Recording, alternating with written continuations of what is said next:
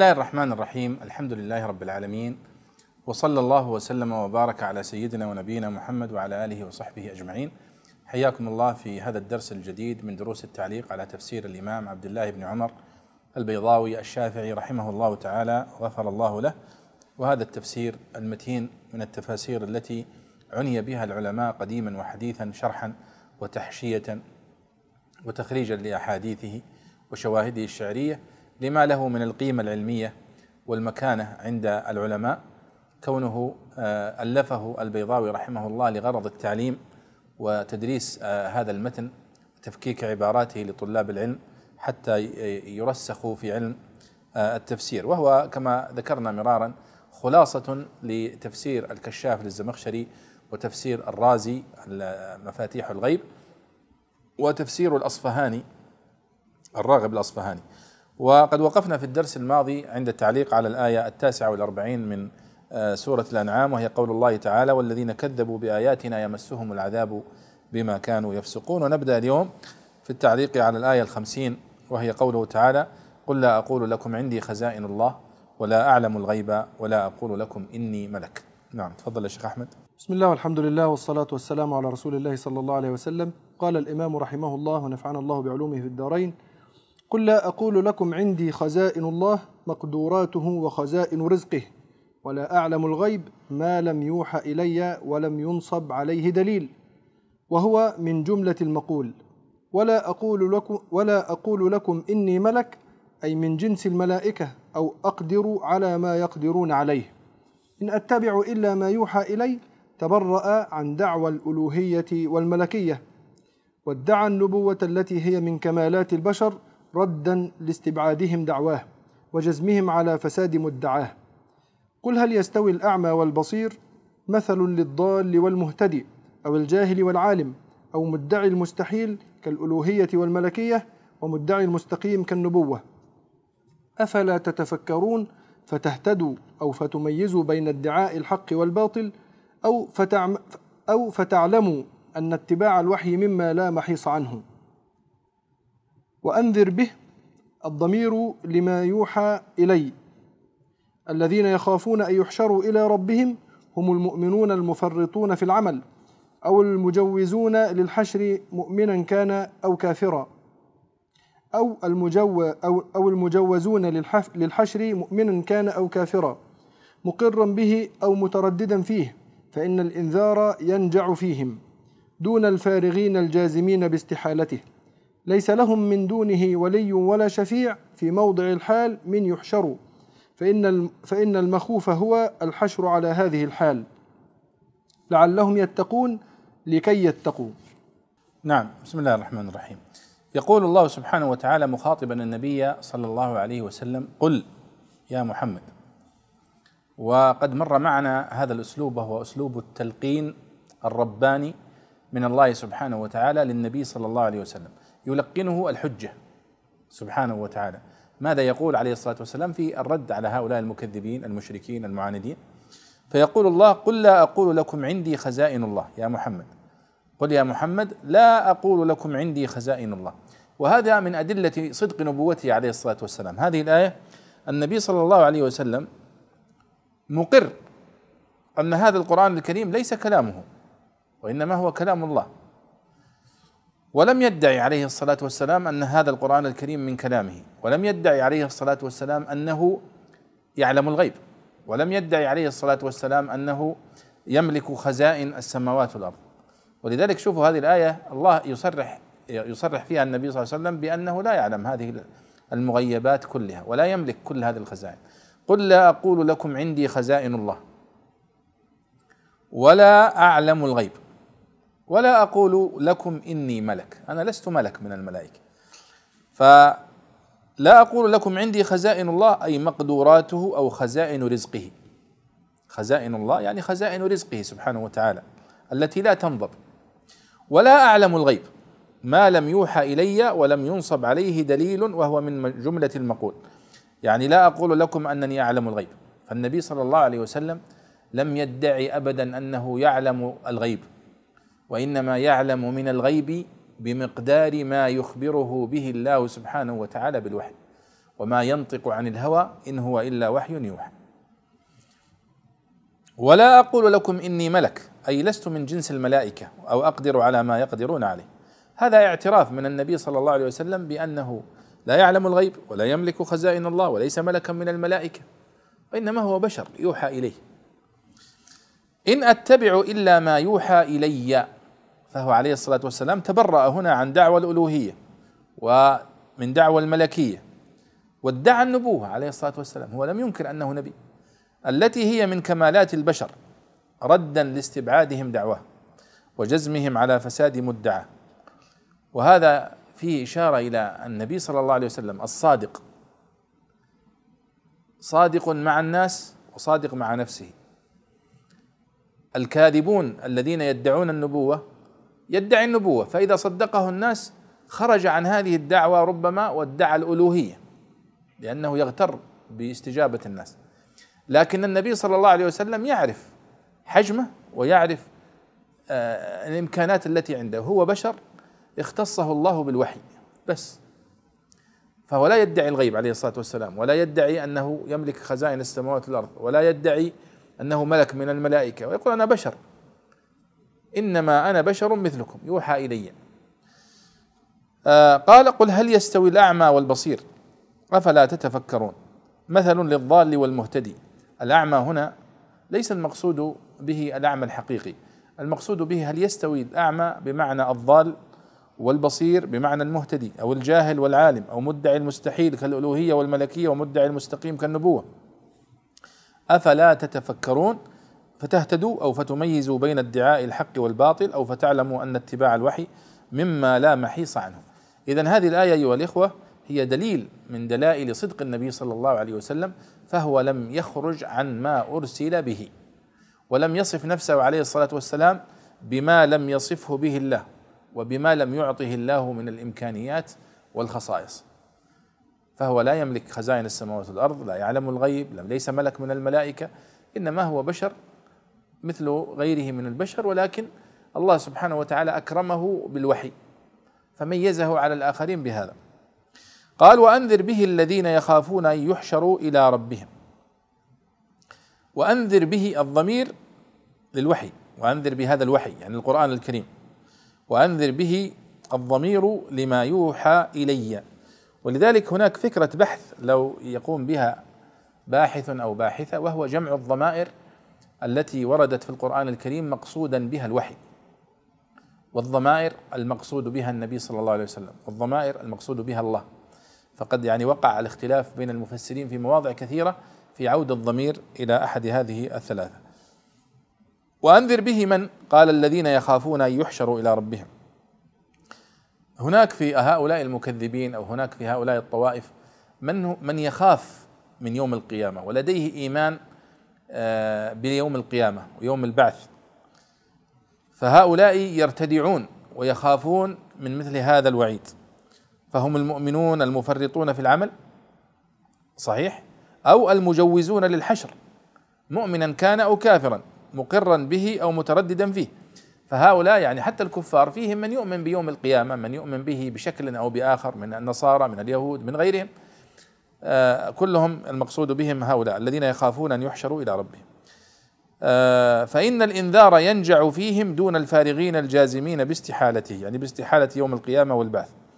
ليس لهم من دونه ولي ولا شفيع، في موضع الحال من يحشروا، يعني يحشروا ليس لهم، يعني حالهم أنه ليس لهم من دونه ولي ولا شفيع، فإن المخوف هو الحشر على هذه الحال لعلهم يتقون، يعني لعل هذا الإنذار ينفع فيهم ويدفعهم للتقوى والإيمان بما جئت به. نعم تفضل.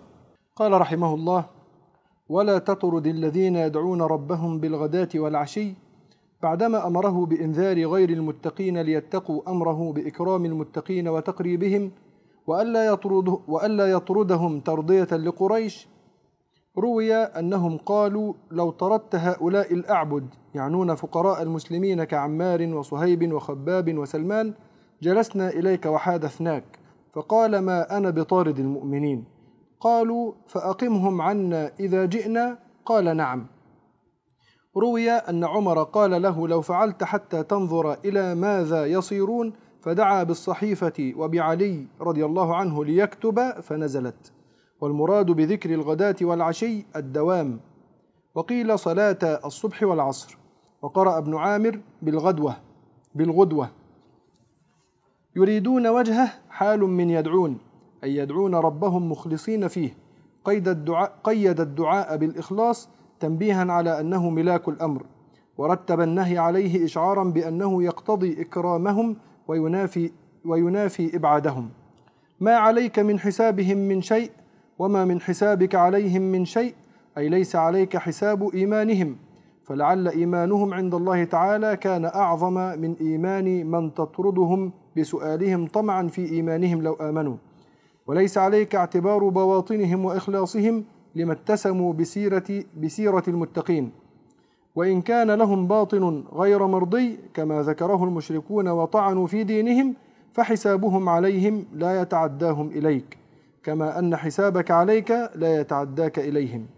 وقيل ما عليك من حسابهم وقيل ما عليك من حساب رزقهم، أي من فقرهم، وقيل الضمير للمشركين، والمعنى لا تؤاخذ بحسابهم ولا هم بحسابك حتى يهمك إيمانهم بحيث تطرد المؤمنين طمعا فيه، فتطردهم فتبعدهم وهو جواب النفي، فتكون من الظالمين جواب النهي، ويجوز عطفه على فتطردهم على وجه التسبب، وفيه نظر. نعم. يقول الله سبحانه وتعالى مخاطبا النبي صلى الله عليه وسلم: ولا تطرد الذين يدعون ربهم بالغداة والعشي يريدون وجهه. يقول البيضاوي هنا بعدما أمره بإنذار غير المتقين ليتقوا أمره، أمره بإكرام المتقين وتقريبهم وألا يطردهم ترضية لقريش. وروي في ذلك هذه القصة، روي أنهم قالوا، قالت قريش، زعماء قريش، كبراء قريش: لو طردت هؤلاء الأعبد، الأعبد جمع عبد، وهذا من باب التحقير لمن اتبع النبي صلى الله عليه وسلم، يقصدون بهم أمثال بلال رضي الله عنه وسلمان الفارسي وصهيب وغيرهم، يعنون فقراء المسلمين كعمار وصهيب وخباب وسلمان. عمار بن ياسر وصهيب الرومي وخباب بن الأرت وسلمان الفارسي قال: جلسنا إليك وحدثناك فقال: ما أنا بطارد المؤمنين. قالوا: فأقمهم عنا إذا جئنا. قال: نعم. وروي أن عمر قال له: لو فعلت حتى ننظر إلى ماذا يصيرون. فدعا بالصحيفة وبعلي رضي الله عنه ليكتب فنزلت. أخرجه الطبري عن عكرمة رحمه الله، قال عمر رضي الله عنه إلى آخر الحديث. والمراد بذكر الغداة والعشي الدوام، يعني بشكل مستمر، الذين يجلسون معك بشكل مستمر. وقيل صلاة الصبح والعصر، وقرأ ابن عامر بالغدوة. إذن هذه هذا الطلب، وهو أن يطلب المشركون أو كبار المشركين أن يخصص لهم مجلسا بعيدا عن الفقراء وهؤلاء العبيد وغيرهم الذين اتبعوه. وهذه هذا الطلب سبحان الله العظيم طلبه قوم نوح أيضا. قوم نوح طلبوا من نوح، قالوا: ما نراك اتبعك إلا الذين هم أراذلنا بادي الرأي. وطلبوا من نوح أن يطرد هؤلاء. لاحظوا قوم نوح عليه الصلاة والسلام. ثم استمر هذا الطلب إلى محمد صلى الله عليه وسلم. دائما المكذبون هؤلاء والكفار والمعاندون في كل زمان يستكبرون على الحق ويترفعون عنه ولا يتبعونه إلا قليلا. ولذلك لما جاء عمرو أو جاء عمرو أبو سفيان ومعه عدد من المشركين واستدعاهم هرقل في في بلاطه، لما جاءته رسالة النبي صلى الله عليه وسلم يدعوه فيها إلى الإسلام، فقال لمن معه: انظروا في هل هناك أحد من قوم هذا الرجل الذي يدعي النبوة نسألهم عنه. فلما جيء بأبي سفيان ومن معه، قال هرقل سأل أبا سفيان عدد من الأسئلة، كان من ضمن الأسئلة أنه قال لأبي سفيان سؤال عن النبي صلى الله عليه وسلم: هل يتبعه الفقراء أم الأغنياء، السادة أم الضعفاء في المجتمع؟ قال بل فقراؤهم. فلما جاء إلى شرح هذه الأسئلة هو بنفسه هرقل قال وسألتك هل يتبعه كبراء الناس أم فقراؤهم فأجبت أنه يتبعه الفقراء. فقال هرقل وكذلك دائما أتباع الأنبياء، أتباع الأنبياء هم الفقراء والمساكين و...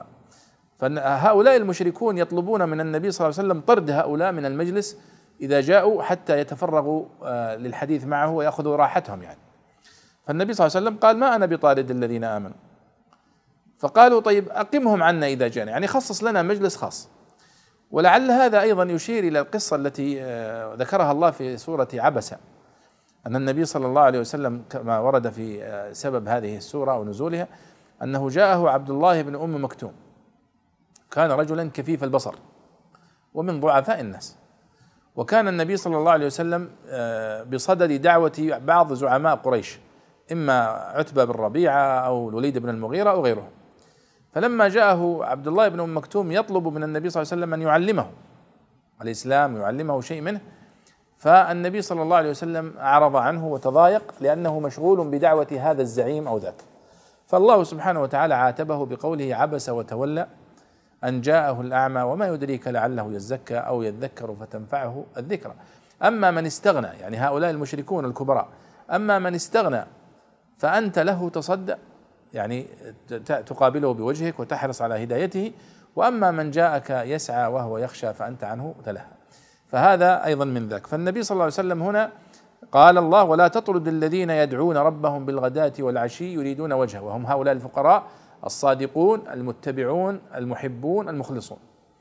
ولاحظوا أنه قال بالغداة والعشي أنهم يعني مداومون على طاعة الله والانقطاع له، وأيضا مدحهم بأنهم يريدون وجهه، فمدحهم بأنهم مخلصون في إيمانهم، وهو حال يريدون وجهه حال من يدعون. طيب قال قيد الدعاء بالإخلاص تنبيها على أنه ملاك الأمر، يعني أن الإخلاص هو مخ العبادة والدعاء، ورتب النهي عليه إشعارا بأنه يقتضي إكرامهم وينافي إبعادهم، يعني ولا تطرد الذين يدعون ربهم بالغداة والعشي يريدون وجهه، هؤلاء ليسوا أهلا لأن يطردوا وإنما أهل لأن يكرموا. ما عليك من حسابهم من شيء وما من حسابك عليهم من شيء، أي ليس عليك حساب إيمانهم، فلعل إيمانهم عند الله تعالى كان أعظم من إيمان من تطردهم بسؤالهم طمعا في إيمانهم لو آمنوا، وليس عليك اعتبار بواطنهم وإخلاصهم لما اتسموا بسيرة المتقين وإن كان لهم باطن غير مرضي كما ذكره المشركون وطعنوا في دينهم، فحسابهم لا يت عليهم لا يتعداهم إليك كما أن حسابك عليه حسابك عليك لا يتعداهم إليه. طبعا هذا الحقيقة يعني تقعيد للنبي صلى الله عليه وسلم بحدود دوره عليه الصلاة والسلام في دعوته. أنت غير مدعو، أنت غير مطلوب منك أنك تكشف عن بواطن هؤلاء أو أولئك، وأنت لك الظاهر والله يتولى السرائر. وهؤلاء الضعفاء الذين اتبعوك تراهم صادقين ومخلصين بخلاف هؤلاء الكبراء المكذبين. طيب وقيل ما عليك من حسابهم من حساب رزقهم أي من فقرهم، وقيل الضمير للمشركين نفس أنفسهم، والمعنى لا تؤاخذ بحسابهم ولا هم بحسابك حتى يهمك إيمانهم بحيث تطرد المؤمنين طمعا فيه، فتطردهم يعني فتطرد هؤلاء الصادقين فتبعدهم هو جواب النفي فتكون من الظالمين، جواب للنهي ويجوز عطفه على فتطردهم فتكون من الظالمين على وجه التسبب، وفيه نظر يعني كأن البيضاوي هنا لا يرى وجاهة هذا الإعراب، فتكون فتطردهم فتكون من الظالمين أنه عطف عليه وإنما هو جواب له. نعم. قال رحمه الله وكذلك فتنا بعضهم ببعض، ومثل ذلك الفتن وهو اختلاف أحوال الناس في أمور الدنيا، فتنا أي ابتلينا بعضهم ببعض في أمر الدين فقدمنا هؤلاء الضعفاء على أشراف قريش بالسبق إلى الإيمان ليقولوا أهؤلاء من الله عليهم من بيننا، أي أهؤلاء من أنعم الله عليهم بالهداية والتوفيق لما يسعدهم دوننا ونحن الأكابر والرؤساء وهم المساكين والضعفاء، وهو إنكار لأن يخص هؤلاء من بينهم بإصابة الحق والسبق إلى الخير كقولهم لو كان خيرا ما سبقونا إليه، واللام للعاقبة أو للتعليل على أن فتنا متضمن معنى خذلنا. أليس الله بأعلم بالشاكرين بمن يقع منه الإيمان والشكر فيوفقه وبمن لا يقع منه فيخذله. وإذا جاءك الذين يؤمنون بآياتنا فقل سلام عليكم كتب ربكم على نفسه الرحمة. الذين يؤمنون هم الذين يدعون ربهم، وصفهم بالإيمان بالقرآن واتباع الحجج بعدما وصفهم بالمواظبة على العبادة، وأمره أن يبدأ بالتسليم ويبلغ سلام الله تعالى إليهم ويبشرهم بسعة رحمة الله تعالى وفضله بعد النهي عن طردهم، إيذانا بأنهم الجامعون لفضيلتي العلم والعمل، ومن كان كذلك ينبغي أن يقرب ولا يطرد ويعز ولا يذل، ويبشر من الله تعالى بالسلامة في الدنيا والرحمة في الآخرة. وقيل إن قوما جاءوا إلى النبي صلى الله عليه وسلم فقالوا إنا أصبنا ذنوبا عظاما، فلم يرد عليهم شيئا فانصرفوا فنزلت أنه من عمل منكم سوءا بجهالة، استئناف بتفسير الرحمة. وقرأ نافع وابن عامر وعاصم ويعقوب بالفتح على البدل من على البدل منها، وبجهالة في موضع الحال، أي من عمل ذنبا جاهلا بحقيقة ما يتبعه ما يتبعه من المضار والمفاسد، كعمر رضي الله عنه فيما أشار إليه، أو متلبسا بفعل الجهلة، فإن ارتكاب ما يؤدي إلى الضرر من أفعال أهل السفه والجهل، ثم تاب من بعده بعد العمل أو بعد العمل أو السوء، وأصلح بالتدارك والعزم على ألا يعود إليه، فأنه غفور رحيم. فتحه من فتح الأول غير نافع على إضمار مبتدأ أو خبر، أي فأمره أو فله غفرانه. نعم. آه وكذلك فتنا بعضهم ببعض. الله سبحانه وتعالى يبين لنا هذه الحكمة، أن الله فتن يعني هؤلاء الفقراء بهؤلاء الأغنياء، وهؤلاء الأغنياء بهؤلاء الفقراء. فيقول كذلك فتنا بعضهم ببعض، ومثل ذلك الفتن وهو اختلاف أحوال الناس في أمور الدنيا، الأغنياء والفقراء. وكما قال الله سبحانه وتعالى آه أنه ورفع بعضكم فوق بعض درجات ليتخذ بعضكم بعضا سخريا، أي ابتلينا بعضهم ببعض في أمر الدين، فقدمنا هؤلاء الضعفاء على أشراف قريش بالسبق إلى الإيمان. ولذلك لما كان لما في عهد عمر رضي الله عنه استأذن أبو سفيان واستأذن بلال أظن أو استأذن سلمان أحد هؤلاء الضعفاء، فأدخل فأدخل الضعيف أو سلمان على الخليفة عمر رضي الله عنه قبل هؤلاء، فقال كأن معاوية رضي الله عنه استنكر ذلك لأبيه، قال لأبيه يعني يقدم هذا قبلنا، فقال له أبوه اسكت هؤلاء قد سبقونا إلى الإسلام. فالشاهد أن هذا الدين والله سبحانه وتعالى يبين أن الله يقدم أهل السبق إلى الإيمان، وأنه لا فرق بين بين أحد إلا بالتقوى. قال ليقولوا أهؤلاء من الله عليهم من بين، أي هؤلاء من أنعم الله عليهم بالهداية والتوفيق لما يسعدهم دوننا، ونحن الأكابر والرؤساء وهم المساكين والضعفاء. وهو إنكار منهم لأن يخص هؤلاء من بينهم بإصابة الحق والسبق إلى الخير، كقول المشركين لو كان خيرا ما سبقونا إليه، واللام للعاقبة أو للتعليل، ليقولوا للتعليل أو للعاقبة، أي أن عاقبة هذا هذا الذي سيحدث، كما في قوله تعالى فالتقطه آل فرعون ليكون لهم عدوا وحزنا، هذه لام العاقبة. أليس الله بأعلم بالشاكرين، أي بمن يقع منه الإيمان والشكر، فهو سبحانه وتعالى الذي يتصرف في ذلك، لا راد لحكمه ولا لأمره. ثم قال وإذا جاءك الذين يؤمنون بآياتنا فقل سلام عليكم كتب ربكم على نفسه الرحمة. الذين يؤمنون هم الذين يدعون ربهم، وصفهم بالإيمان بالقرآن واتباع الحجج بعدما وصفهم بالمواظبة على العبادة، وأمره أن يبدأ بالتسليم ويبلغ سلام الله تعالى إليهم ويبشرهم بسعة رحمة الله تعالى وفضله بعد النهي عن طردهم. هذا كله إكرام لهؤلاء الصادقين المؤمنين من الضعفاء، إيذانا بأنهم الجامعون لفضيلتي العلم والعمل، ومن كان كذلك ينبغي أن يقرب ولا يطرد ويعز ولا يذل، ويبشر من الله تعالى بالسلامة في الدنيا والرحمة في الآخرة. وقيل إن قوما جاءوا إلى النبي صلى الله عليه وسلم فقالوا إنا أصبنا ذنوبا عظاما، فلم يرد عليهم شيئا فانصرفوا فنزلت هذه الآية إنه من عمل منكم سوءا بجهالة. لاحظوا بكسر إن، إنه استئناف بتفسير الرحمة، وهذه قراءة آه ابن كثير وأبي عمرو وحمزة والكسائي، قرأوها بكسر الهمزة إنه من عمل منكم سوءا بجهالة، قال استئناف بتفسير الرحمة. وقرأ نافع وابن عامر وعاصم ويعقوب بالفتح أنه من عمل منكم سوءا بجهالة، ويكون إعرابها أنها على البدل. وبجهالة في موضع الحال، أي من عمل ذنبا جاهلا بحقيقة ما يتبعه من المضار والمفاسد كعمر رضي الله عنه فيما أشار إليه، أو ملتبسا بفعل الجهلة، فإن ارتكاب ما يؤدي إلى الضرر من أفعال أهل السفه والجهل، ثم تاب من بعده وأصلح فأنه غفور رحيم. يعني من تاب من بعد هذا العمل أو السيء وأصلح بالتدارك والعزم على أن لا يعود إليه فإنه, فأنه سبحانه وتعالى غفور رحيم. فتحه من فتح الأول غير نافع، يعني قبل قليل قلنا أنه من عمل منكم سوءا بجهالة، هذه بالفتح، إنه من عمل منكم سوءا بجهالة بالكسر. فمن قرأ إنه الأولى بالكسر فأيضا قد كسر في الثاني فإنه غفور رحيم.